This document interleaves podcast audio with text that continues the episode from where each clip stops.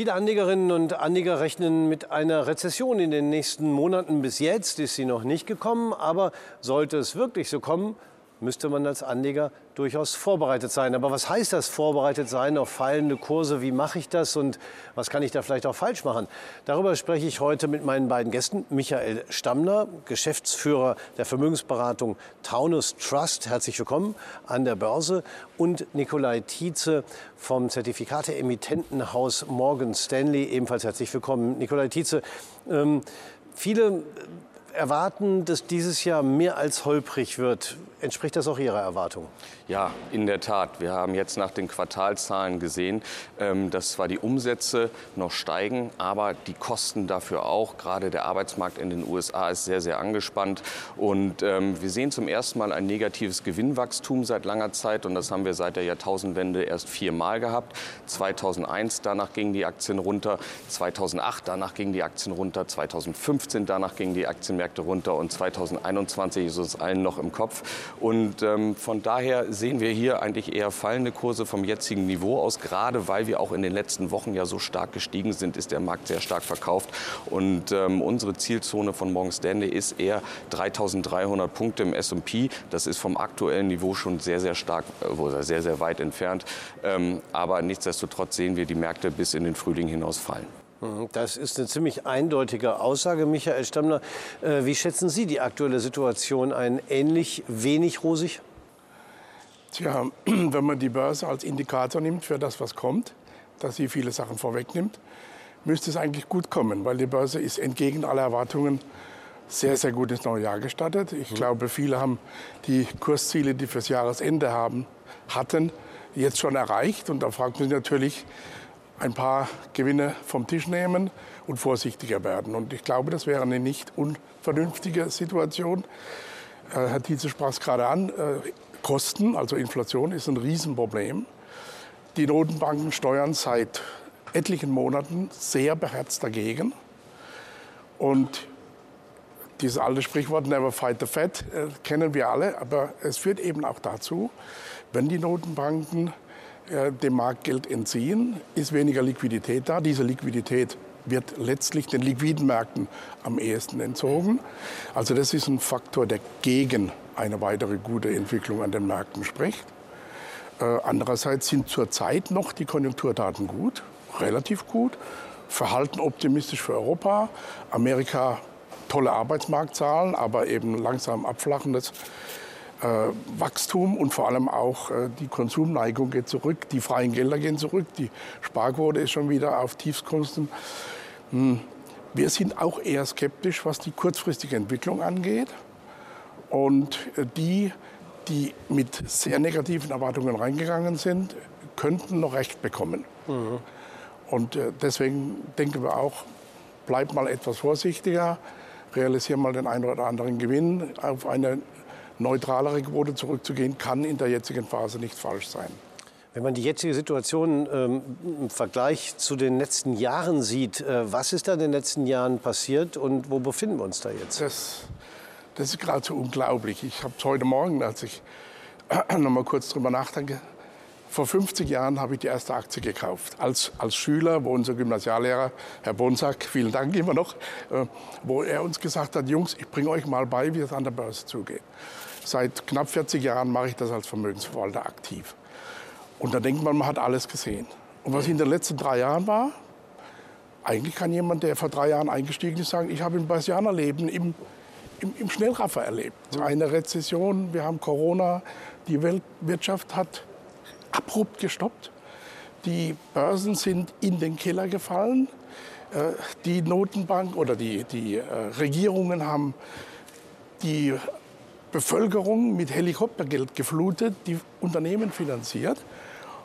Und jetzt kommt eben nach einer völlig überraschenden, ganz schnellen Wiederaufholung, äh, nachdem sich abgezeichnet hat, dass es wohl einen äh, Impfstoff geben wird, was auch die Börse wunderbar vorweggenommen hat. Ähm, jetzt kommt eigentlich die Phase, die Liquidität, die da in den Markt gekommen ist, ist langsam weg. Mhm. So. Und Plötzlich haben wir es mit einer Inflation zu tun, zweistellige Inflationsraten in Europa, undenkbar seit vielen, vielen Jahren.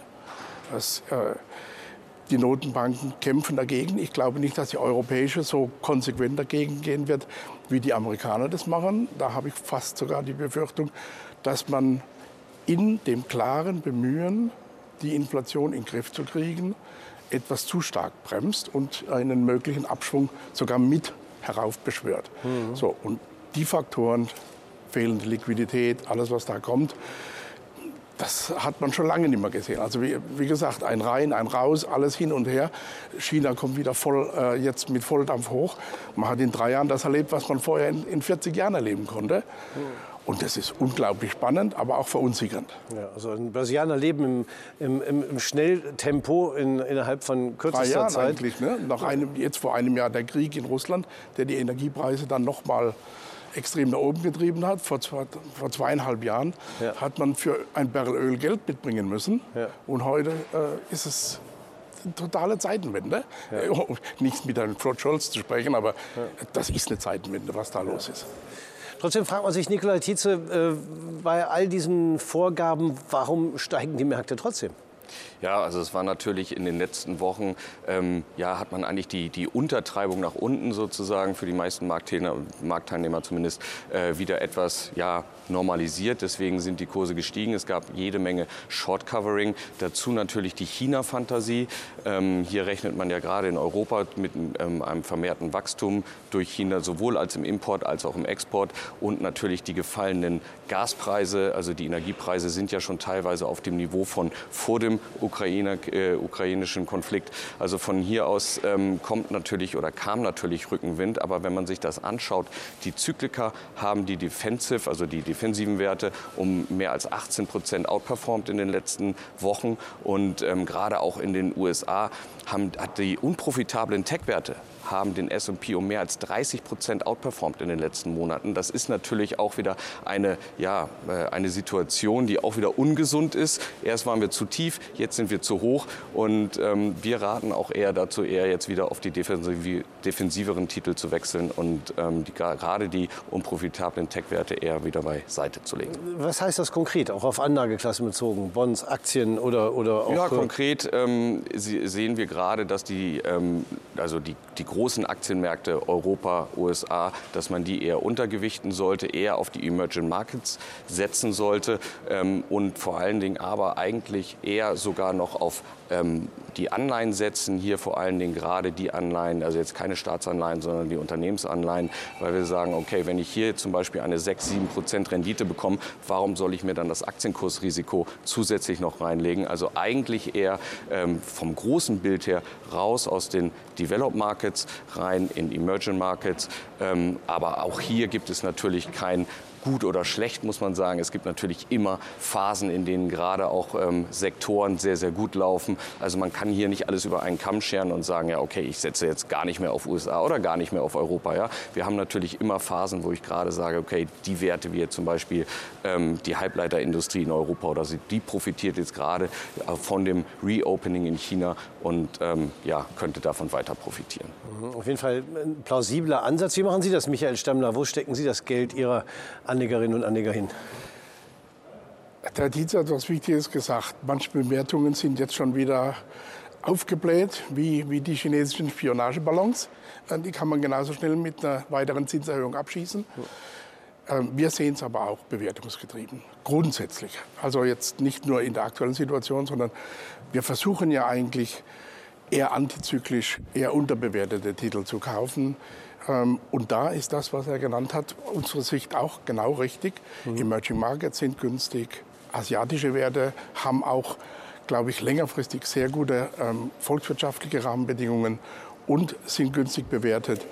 Ähm, Energie ist so ein Sonderthema. Äh, Man hat halt noch vor Putin schon gar nicht mehr wegen der ganzen EFG-Thematik ähm, in, in Energieexploration und alles investiert. Aber man braucht ja dieses Öl, um zu heizen und zu fahren, bis die Umstellung geschafft ist.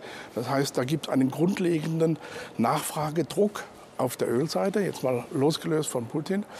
Und äh, deswegen ist Energie auch so ein Trend, der sich für uns noch eine ganze Weile behalten könnte oder, oder laufen könnte. Meistens auch noch sehr, sehr günstig bewertet. Und ich glaube, da muss man das meiste Augenmerk drauf legen. Amerika ist trotz der Rückschläge immer noch im Vergleich zu Europa oder Asien deutlich teurer. Europa ist schon deutlich fairer bewertet.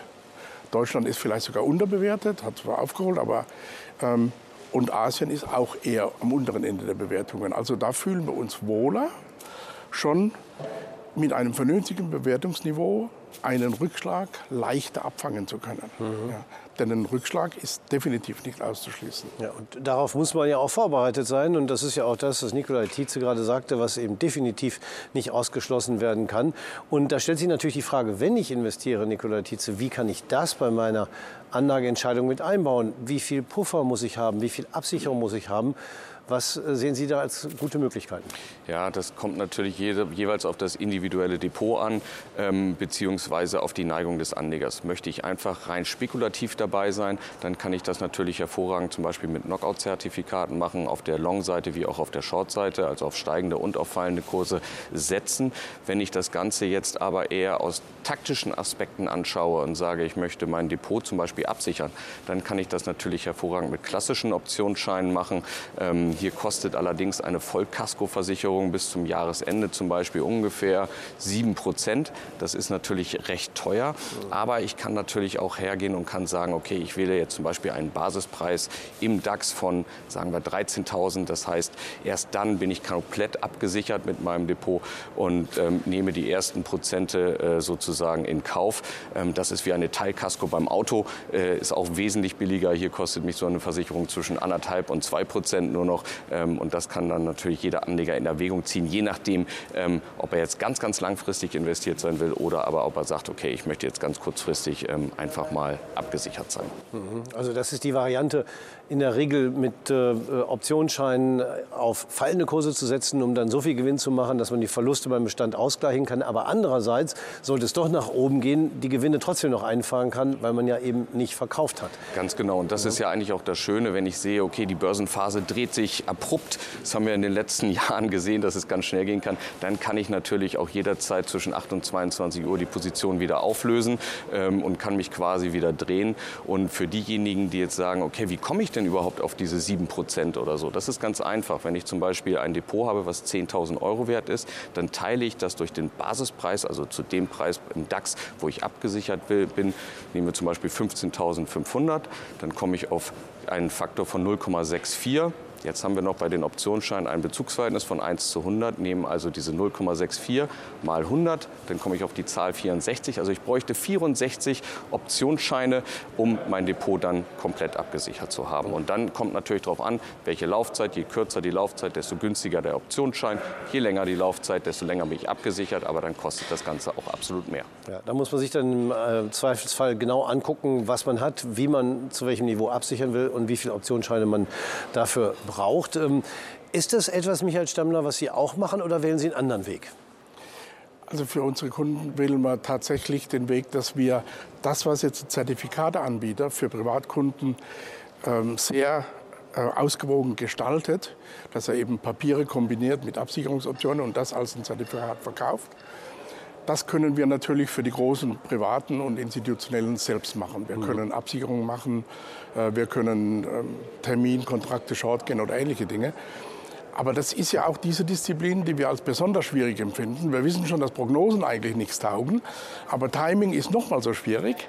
Und wir versuchen es eigentlich gar nicht so richtig groß mit Timing. Wir haben zwar manchmal den Auftrag, in manchen Mandaten Absicherungen ganz konkret durchzuplanen, machen das auch, weil man dann sehr schön mit den Risikobudgets arbeiten kann. Aber grundsätzlich ist die erste Art, günstig investiert zu sein. Mhm. Also wenn ich eine vernünftige Bewertung eingekauft habe, wenn ich ein aktienlastiges Portfolio habe mit achtfachem KGV, äh, dann kann es natürlich immer noch 30 Prozent runtergehen. Aber es wird sich nicht wie irgendein Hightech-Wert, der noch keine Earnings hat, um 90 Prozent nach unten entwickeln, sondern vielleicht dann um die 20 oder 30, wie der Markt ist.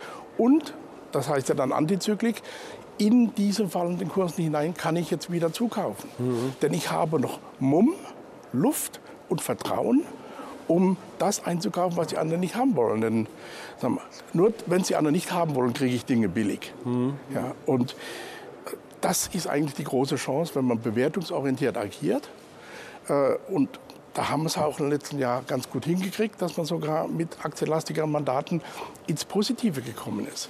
Weil man eben im Energiebereich, asiatische Emerging Markets und andere Titel überbetonend das Timing teilweise außen vor gelassen hat. Auf der Bewertungsseite wurde man dann nach oben geschoben. Mhm. Und das finden wir natürlich beruhigender, wenn ich etwas habe, wo ich sage, deswegen geht die BASF nicht kaputt. Gut, BASF ist ein schwieriges Thema, aber ähm, dann kann ich durchhalten. Wenn ich verunsichert bin, dann gehe ich raus. Und die Fehler der Anleger ist, die kaufen dann, wenn es gelaufen ist, und gehen dann raus oder äh, raus, wenn es unten ist. Ja. Also sie verhalten sich genau falsch. Und bei Ihnen oben im Büro habe ich gerade das Buch gesehen von Peter Lynch, der hat es schon vor 30 Jahren gesagt. Meine Anleger haben fast alle mit mir Geld verloren, weil sie gekauft haben, als ich gut war und alle Listen oben hatte.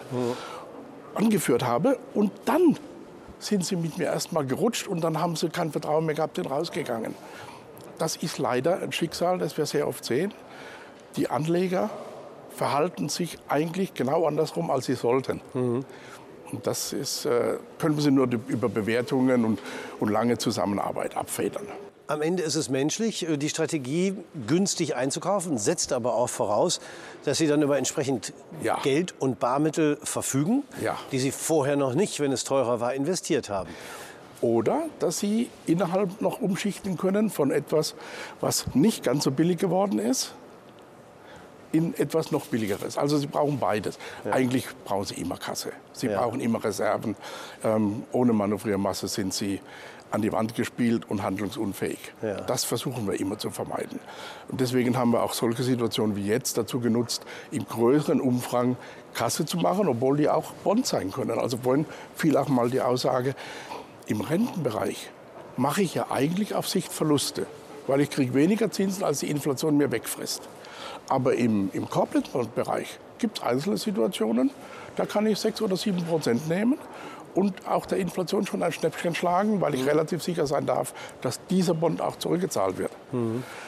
Und diese, diese Situation ausnutzen, verschiedene Risikobudgettöpfe aufzubauen und sich bewertungsmäßig sehr vorsichtig zu verhalten, das, mhm. das wäre eigentlich die, die beste und ratsamste Lösung.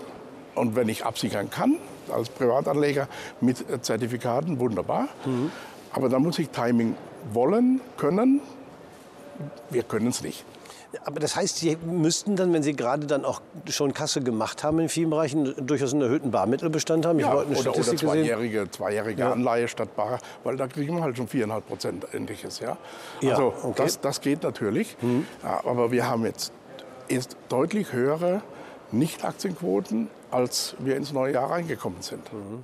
Ja, das ist interessant. Also das ist wirklich eine ausgesprochene, man sagt auch immer Contrarian-Strategie, also so. immer antizyklisch, ähm, was natürlich alle gerne versuchen, man muss dann auch schaffen. Aber bei Ihnen ist es wirklich ausgesprochen Strategie, das kann man schon so das sagen. Das ist so. Ja. Also Bewertung war von Anfang, äh, schon mit Gründung der Firma war das mhm. auf dem, auf dem äh, Titelblatt gestanden. Ja. Das ist es, das. Wichtigste, das A und O. Und jetzt haben wir das natürlich nochmal verstärkt mit den neuen antizyklischen Angeboten, dass wir dann noch konsequenter gegensteuern. Ja. Das ist natürlich, was entsprechend Know-how voraussetzt und auch ein Verfolgen der Märkte. Ähm, wenn ich äh, äh, trotzdem jetzt investieren will und vielleicht auch gar nicht das Instrumentarium habe, die Märkte so zu scannen, habe ich ja immer noch die Möglichkeit, auch Anlagezertifikate zum Beispiel mit entsprechendem Puffer zu kaufen. Äh, unabhängig jetzt mal von der Absicherung. Ähm, Nikolai Tietze, welche Möglichkeiten gibt es mit einem Puffer, der dann möglichst auch groß genug ist, trotzdem noch Geld zu verdienen? Ja, da gibt es natürlich das eigentliche ja, Volkszertifikat, das Diskontzertifikat. Ähm, hier partizipiere ich nur bis zu einem gewissen Höchstbetrag, bekomme für dieses begrenzte Renditepotenzial den Basiswert aber auch mit einem Rabatt. Nehmen wir hier zum Beispiel den Eurostox. Ähm, hier bekomme ich den ungefähr 12 Prozent günstiger, wenn ich eine Laufzeit bis Dezember nehme. Das heißt, erst wenn der Markt am, dem, im Dezember mehr als 12 Prozent gefallen so, sein sollte, ähm, erleide ich hier einen Verlust. Und das ist natürlich eine sehr schöne Möglichkeit, ähm, hier in den Markt einzusteigen und zwar ein bisschen günstiger, als er jetzt schon ist. Die äh, Frage, wie stark der Markt fallen kann, Michael Stemmner, ist das etwas, womit Sie sich beschäftigen oder ist es bei Ihrer Strategie eigentlich egal? Wir müssen uns damit beschäftigen, aber haben in 40 Jahren gelernt, wir haben es nie richtig getroffen. Ja. Es kann immer mehr kommen, als man vermutet. Mhm. Und wenn er mal 20 Prozent fällt und Sie sind dann übermäßig investiert, äh, dann fragen die Kunden schon zu Recht, haben Sie denn gar nichts gesehen? Mhm. Gerade weil wir ja viele Zeichen haben, dass es schwieriger wird. Wenn die Notenbank auf der Bremse steht, wenn die sogar mit den Regierungen kämpft, die Regierung haut das Geld raus, die Notenbank zieht es wieder rein, das ist ja teilweise widersinnig. Ja, äh, dann, das sind alles aber Warnzeichen, wo man vorsichtiger werden muss. Und die mutwillig in den Wind zu schlagen, ist falsch. Also ich glaube, wenn die Kursentwicklungen, die man fürs Jahresende hatte, jetzt schon da sind, da noch eins drauf zu doppeln und sagen, aber jetzt verdoppelt sich es nochmal, mhm. das ist einfach unvernünftig. Das mhm. ist wishful thinking. Das wäre nicht unsere Philosophie. Also deswegen, wenn es besser kommt, als man denkt, dann lieber ein bisschen vorsichtiger werden, solange sich nicht die Rahmenbedingungen geändert haben. Und die haben sie nicht geändert. Die Notenbanken sind auf der Bremse. Die Konjunktur ist am Schwächeln, vielleicht gibt sie weg. Ja, außer China vielleicht. Wenn aber China anzieht, dann geht das wieder im, Energiefakt, äh, im Energiesektor hoch. Die brauchen Energie ohne Ende, die treiben die Kurse wieder nach oben. Ja. So, also es gibt eigentlich mehr Belastungsfaktoren als Entlastungsfaktoren, die wir uns vorstellen. Mhm. Und wenn ich das sehe, dann sage ich, das Potenzial ist eher begrenzt. Außer ich habe ganz besondere Schnäppchen, von denen ich glaube, die müssten morgen. Ja? Aber ansonsten ist das Potenzial nach oben begrenzt, aber nach unten offen. Mhm. Und dann ist bei so einem asymmetrischen Risiko, muss ich mich eben defensiver verhalten. Also vorbereitet sein sollte man auf jeden Fall, entweder mit Absicherung, mit entsprechend großem Puffer bei Anlagezertifikaten oder eben mit Barmittelbestand oder kurzfristig äh, äh, äh, erreichbaren Mitteln, die man dann, wenn es billig geworden ist, wieder einstecken kann. Ich bedanke mich herzlich für das Gespräch. Michael Stammler von Taunus Trust Gerne. und Nikolai Tietze von Morgan Stanley. Meine Damen und Herren, bei Ihnen bedanken wir uns recht herzlich fürs Zuschauen.